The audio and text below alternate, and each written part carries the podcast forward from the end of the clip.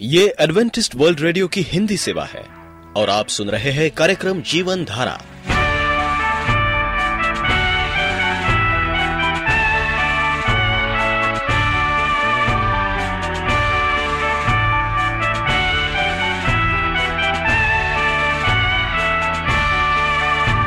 कार्यक्रम जीवन धारा सुनने वालों को मैं स्मिता और मैं अमित हमारा प्यार भरा नमस्कार। एडवेंटिस्ट वर्ल्ड रेडियो की हिंदी सेवा में हम आपका स्वागत करते हैं। श्रोताओं, आइए, आज प्रसारित होने वाले कार्यक्रमों की जानकारी दे दें। आज होगी पहले स्वास्थ्य चर्चा, इसके बाद एक गीत होगा और फिर कार्यक्रम के अंत में पवित्र बाइबल का संदेश। तो चलिए, स्वास्थ्य चर्चा सुनने से पहले सुनते हैं ये गीत।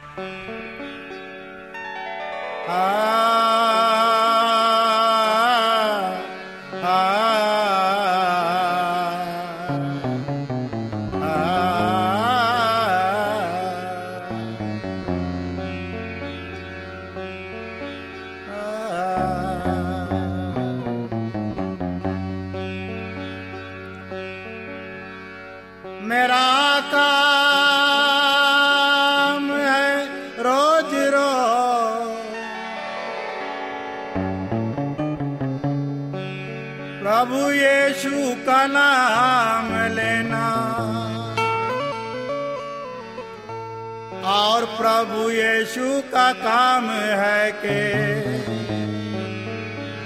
गिरते को थाम लेना।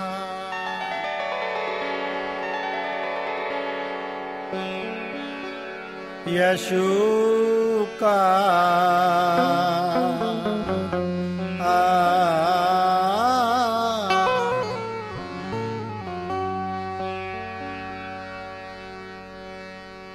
यशु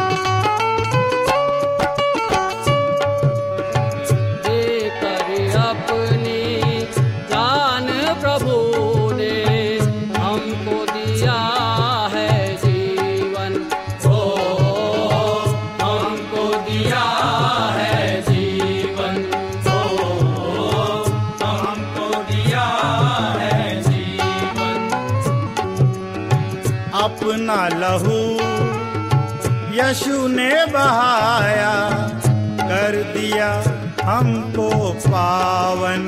ओ कर दिया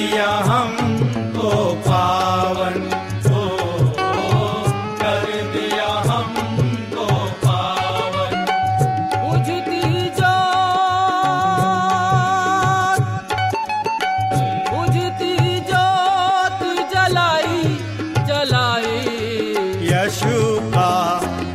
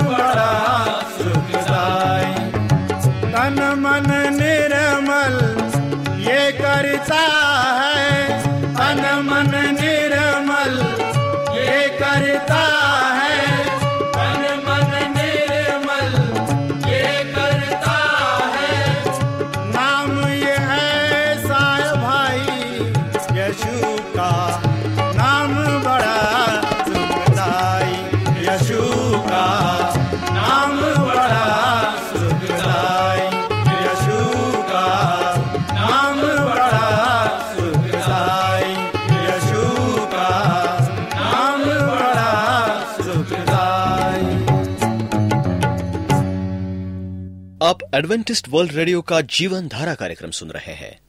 यदि आप पत्राचार द्वारा यीशु के जीवन और उनकी शिक्षाओं पर या फिर स्वास्थ्य विषय पर अध्ययन करना चाहते हैं तो आप हमें इस पते पर लिख सकते हैं। हमारा पता है। वॉइस ऑफ़ प्रोफेसी ग्यारह हेली रोड नई दिल्ली एक एक शून्य शून्य शून्य एक इंडिया। धन वे जो दयावंत हैं भाग दो। प्रिय रेडियो मित्रों प्रभु यीशु मसीह के मधुर सामर्थी नाम में आपको भाई मॉरिस माधो का नमस्कार। दया दिखाना एक बड़ी ही गंभीर विषय है हमारे समाज में। लेकिन प्रभु यीशु मसीह ने अपने चेहरों से कहा, यानी कि हम सबसे कहा कि हमें दया दिखानी चाहिए। हमारे अंदर दया होनी चाहिए। दया के बिना हम इस जीवन में नहीं जी सकते। हम एक दूसरे के प्रति दया दिखाते हैं, इसलिए हम जीवित हैं। परमेश्वर हम पर दया दिखाता है और वो हमें संभालता है।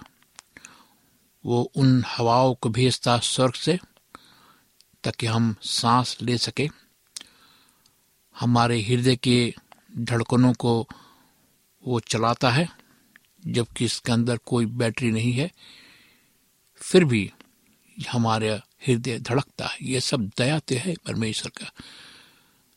परमेश्वर के दया के बगैर हम इस दुनिया में नहीं जी सकते। इसलिए परमेश्वर ने कहा, धन वे जो दयावंत है, क्योंकि दया से ही ये दुनिया आगे बढ़ सकती है। दया से ही हम लोगों पर अपना अस्तित्व कायम कर सकते हैं, दया दिखाकर। दया से ही लोग आगे ऊपर आकर्षित हो सकते हैं। यीशु ने ठीक इसके मर्म पर चोट की, जब उन्होंने कहा, इसे ध्यान से सुने मती सात तीन में लिखा है तो क्यों अपने भाई की आँख के तिनके को देखता है और अपनी आँख का लट्ठा तुझे नहीं सोचता मती सात तीन हमारे जीवन में भी यही होता कि हम अपने बुराइयों को, कमजोरियों को, पापों को नहीं देखते, लेकिन दूसरे पापों को हम देखते हैं कि हमारा पाप कैसा है। दूसरे के पाप के ऊपर हम इशारा करते हैं। इसलिए प्रभु यीशु मसीह ने कहा कि तूने, तू क्यों अपने भाई की आग के तिनके के को देखता है और अपनी आग का लट्ठा तुझे नहीं सूझता? हम अपने पापों को नहीं देखते, हम दूसरे के पापों को ध्यान देते हैं। तब उन्होंने एक विशिष्ट नियम इसके विरुद्ध स्थापित किया, जब उन्होंने कहा मती सात एक में इसे ध्यान से सुनिए। दोष मत लगाओ कि तुम पर भी दोष ना लगाया जाए। हम एक दूसरे पर दोष नहीं लगाया है। हाँ हम बातचीत करके कुछ मुद्दों को सुलझा सकते हैं। अगर वो हमारे जीवन में है या किसी दूसरे भाई के जीवन में है तो हम उस मुद्दे को बातचीत कर आपस में हम ये कर सकते हैं। मुझे पूरी गंभीरता से संदेह है कि यदि सारे तत्व हमारे साथ होते तो फिर हम किसी के विरुद्ध प्रोग्रही रह पाते। वो जिसे हम समझाते नहीं या जानते नहीं या अनुभव नहीं करते, उसका निर्णय करने में हम फुर्तेले और दोषारोपण करने को प्रयुक्त रहते हैं। बहुधा प्रोग्रह गायब हो जाता है। यदि हमारे हाथों में सारे तत्व होते, यदि हम उनकी पृष्ठभूमि को समझकर, उनकी समस्या का बोध करके, उनकी कमजोरियों से सहानुभूति रखते हुए अन्य लोगों के साथ पर स्वयं को रखते तो निर्णय लेने में हम कम फुर्तेले होते। हाँ हमारे पूर्वग्रहों को शिथिल करने में शिक्षा काफ़ी योगदान दे सकती है। और फिर भी बहुधा हम पाते हैं कि जब हमने एक प्रकार के पूर्वग्रह पर स्पष्ट जीत पाई है, दूसरा हमारे हृदय में उगाता है, जो उतना ही मज़बूत है। मैंने ऐसे लोगों को भी जाना है, जो दूसरी नस्ल के लोगों के विरुद्ध पूर्वग्रह पर जय पाने में सफल हुए फिर भी उनके हृदय, उनकी स्वयं के नस्ल के लोगों के प्रति जो भिन्न सामाजिक वर्ग या भिन्न राजनीतिक दल के थे, घृणा, तिस्कार और पूर्वाग्रह से भर गए।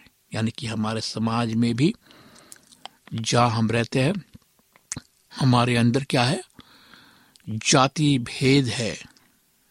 हम जो दूसरे हमारे भाई हैं, हम सोचते हैं कि वो दूसरी जाति का हम उससे घृणा करते हैं, उसके साथ भोजन नहीं करते, हम उसके साथ पानी नहीं पीते।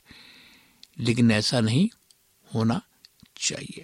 हमें उनका घृणा, हमें उनको घृणा नहीं करनी चाहिए, तिस्कार भी नहीं करनी चाहिए, क्योंकि हम सब परमेश्वर के बनाए हुए लोग हैं और हम सब एक हैं। हमारे अंदर कुछ भी ऐसा नहीं होना चाहिए। जिससे परमेश्वर को कष्ट पहुँचे, या हम परमेश्वर के वचन के विरुद्ध काम करें।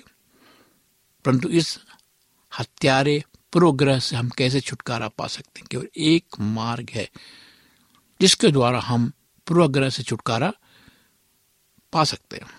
मसीह में विश्वास के द्वारा, आत्मिक पुनर्जन्म की प्रक्रिया से केवल तभी हम संपूर्ण मानवता के लिए परमेश्वर का प्रेम खोज पाते हैं और केवल तभी हम दूसरों को परमेश्वर की आँखों से देखना आरंभ करेंगे और उन्हें वैसा देखेंगे जैसा वो हमें देखता है। केवल तब परमेश्वर का प्रेम हमारे हृदय में जड़ पकड़ना आरंभ करता है और घृणा, उदासीनता, स्वार्थीपन जो वहाँ वास करते थे, उन्हें ढकेल बाहर करता। मुझमें दूसरों को प्यार करने की योग्यता नहीं है, जैसा कि होना चाहिए। किंतु आत्मा का फल क्या है? प्रेम है। गलतियों पाँच बाईस में लिखा है, आत्मा का जो फल है, वो प्रेम है। अगर हमें, अगर हम आत्मिक मनुष्य हैं अगर हमने परमेश्वर को जाना है तो हम क्या करेंगे? एक दूसरे से प्रेम रखेंगे, यानी कि दया दिखाएँगे। हाँ मसीह हमको दूसरों के लिए एक प्रेम दे सकता है, जो अन्यथा हमारे पास कभी नहीं होता, क्योंकि पैत आत्मा जो हमें दिया गया है, उसके द्वारा परमेश्वर का प्रेम हमारे मन में डाला गया। रोमियो पाँच पाँच में लिखा है नए नियम में, क्योंकि पैत आत्मा के द्वारा परमेश्वर ने क्या किया? हमारे प्रेम को हमारे मन में डाला है। ये एक सल चिकित्सा है जो केवल परमेश्वर कर सकता है। हमारा हृदय जो कठोर है, उस कठोर हृदय को वो निकाल कर मांस का हृदय डालना चाहता हमारा जीवन जो कठोर बन गया है, हम छोटी छोटी बातों पर गुस्सा करते हैं छोटी छोटी बातों पर हम नफरत करते एक दूसरे से, ये नहीं होना चाहिए। प्रेम क्या है? धीरजवंत है। कौन कहता है? साउल। कृपालु है। प्रेम डाह नहीं करता, प्रेम अपनी बड़ाई नहीं करता, फूलता नहीं। कुकर्म से आनंदित नहीं होता, परंतु सत्य से आनंदित होता है। वो सब बातें सह लेता है, सब बातों की प्रतीति करता है, सब बातों की आशा रखता है। सब बातों में धीरज धरता है। पहले ग्रंथियो तेरह, चार, सात। जबकि एक समय था, साउल लोगों से घृणा करता था। लेकिन जिसकी कहा जब प्रभु मसीह हुई, उसका जीवन बदल गया। वो प्रेम से भर गया और दूसरों पर दया दिखाने लगा। यूनान का तर्क जो सौल के लिए ना कर सका, परमेश्वर की अनुग्रह ने किया। रोम की संस्कृति जो ना कर सकी, परमेश्वर के अनुग्रह ने निष्पादित किया। दसवीं के मार्ग पर अपने अनुभवों के बाद पौलुस ने पाया कि उसके पुराने पूर्वग्रह पिघल कर दूर हो रहे हैं। दया, उसके प्रचार का प्रमुख केंद्रीय शब्द बन गया और उसकी पत्रियों का विषय था उसके चाल चरण की पद्धति। मैं तुमसे परमेश्वर की दया स्मरण दिलाकर कर विनती करता हूँ कि अपने शरीर को जीवित बलिदान करके चढ़ाओ। रोमियो बारह एक। उसकी याचना का विषय था। दया पाकर वो दया का प्रति पादक बन गया। मेरे मित्र, हम जानते हैं कि परमेश्वर हमारे मन को जानता है। वो हमारी परिस्थिति को जानता है कि हम कौन है। हमारा मन कैसा है? बाइबल इसे इस प्रकार प्रस्तुत करती है। जर्मा की किताब, पुराने नियम में सत्रह नौ में लिखा है, मन तो सब वस्तुओं से अधिक धोखा देने वाला है। उसमें असाध रोग लगा है। सारी अनैतिकता, मनमौजीपन, लालच, स्वार्थीपन पूर्वग्रह क्लेश, घृणा, कट्टरता, एक ही स्रोत से निकलते हैं। मानव हृदय विश्व में इससे ज़्यादा कोई चीज़ नीचे नहीं गिरी और तथापि परमेश्वर के अनुग्रह से कोई अन्न कुछ भी ऊपर नहीं उठ सकता। भौतिक निर्धनता अवश्य हमें अधिक स्पष्ट से हमारे जीवन को बताती है। मेरे मित्रों, जो गरीब लोग हैं, उनके ऊपर हमें दया दिखानी चाहिए। हमें उनकी सहायता करनी चाहिए। ये परमेश्वर ने हमसे कहा है, गरीबों की, बेसहाराओं की हमें मदद करनी चाहिए। और हमें ये पता होनी चाहिए कि वो लोग कौन है। प्रभु मसीह ने कहा, तुम सारे जगत में जाकर सारे सृष्टि के लोगों को सुसमाचार प्रचार करो। मरकुस सोलह पंद्रह। इस छोटे शब्द जाकर पर ध्यान दीजिए। एक छोटा शब्द, परंतु अपने फैलाव में विश्वव्यापी। प्रेतों को पहले पीछे हो लेना पड़ा और अब यीशु उन्हें आज्ञा देते हैं कि जाओ, जाकर हम इस पीढ़ी तक आ गए हैं और थोड़े पर रुक गए हैं। परंतु मसीही कहते हैं, जाओ, एक छोटा शब्द परंतु इस छोटे शब्द में लिपटा हुआ है। मसीह के सुसमाचार का संपूर्ण सार क्या है? जाओ, और सुसमाचार प्रचार करो, ताकि सुसमाचार ही वो इलाज है इस दुनिया का। परमेश्वर का वचन ही तो सुसमाचार है, जो हम आपको सुना रहे हैं, जिससे ज़िंदगी बदल जाती है। मनुष्य की सच्ची प्रकृति, सच्चे स्वभाव के बारे में दो विरोधी विचार है। कुछ दृढ़ता से कहते हैं कि मानव प्रकृति बुनियाद तौर पर भली है और परमेश्वर से अलग, उच्च और उच्च स्तर की श्रेष्ठता तक उठ सकती है। इस विचारधारा के अनुसार मानवता की मूल समस्या मात्र अज्ञानता अथवा प्रतिकूल सामाजिक या आर्थिक परिस्थितियाँ हैं। यदि लोग पर्याप्त शिक्षित किए जा सके।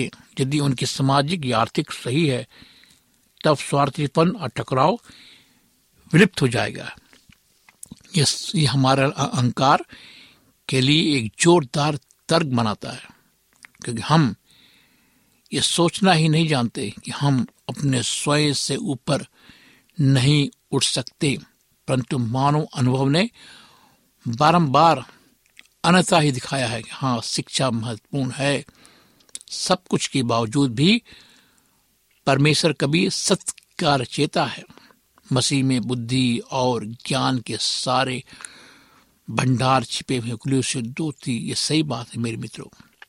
परमेश्वर ज्ञानी है, बुद्धिमान है कि उसने सारे ब्रह्मांड को बनाया है। वो कितना ज्ञानी होगा। परंतु अभिलाषा, लोभ और स्वार्थीपन हमारे हृदय में मजबूती से जमे रहते हैं। चाहे कितनी भी शिक्षा हमारे पास हो या हमारे सामाजिक स्थिति कैसी भी हो, लेकिन हम स्वार्थ लोग हैं। स्वार्थ हमारे जीवन में भरा हुआ है। मेरे मित्रों, आइए हम अपने जीवन को प्रवेश मुसी को सौंपे। दूसरे पर दया दिखाए। ताकि लोग हम पर विश्वास कर सके। हम अपनी आँखों को बंद करेंगे, परमेश्वर को पुकारेंगे, प्रार्थना करेंगे कि परमेश्वर हमें शक्ति दे, ताकि हम दूसरे पर दया की दृष्टि डाल सके। आइए हम प्रार्थना करें। पवित्र पिता परमेश्वर तुझ स्वर्ग में है, हम आज प्रभु तेरे पास आते अपने सारे कमजोरियों को लेकर, गुनाहों को लेकर। तो जानता प्रभु, हम आज एक ऐसे समय से गुजर रहे हैं खुदावन, जहाँ हमारा कोई सहारा नहीं, लेकिन तू हमारा सहारा है। तो हमारे बोझ को लेने के लिए तैयार है प्रभु। तो हमारे पाप को लेने के लिए तैयार है। हे पिता, हमें शक्ति दे कि हम दूसरों को से प्रेम कर सके, दया दिखा सके प्रभु। हमारे मन प्रेम और दया से भरा हुआ हो। इस प्रार्थना को प्रभु यीशु मसीह के नाम से मांगते हैं। आमीन। मित्र, अगर उदास है, निराश है, संकटों में है, खुदावन, वो लोग जो आज घबराए हुए हैं, खोए हुए हैं, बीमार हैं, अस्पतालों में हैं, मुझे फ़ोन करें, ईमेल करें, पत्र लिखें। मैं आपके लिए प्रार्थना करूँगा। मेरा ईमेल नंबर है Morris M O R R I S A W R L Gmail dot com मेरा फ़ोन नंबर है नौ छ आठ नौ दो तीन एक सात शून्य दो। नौ छ आठ नौ दो तीन एक सात शून्य दो। इस कार्यक्रम को सुनने के लिए आपका धन्यवाद। परमेश्वर आपको आशीष दे मेरा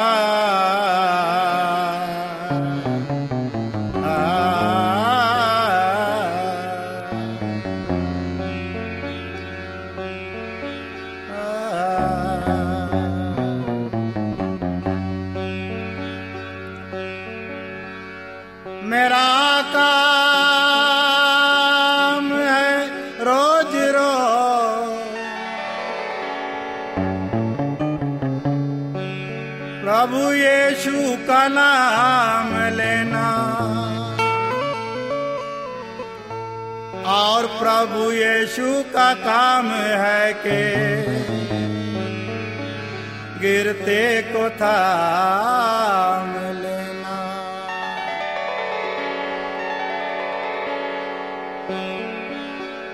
यशु का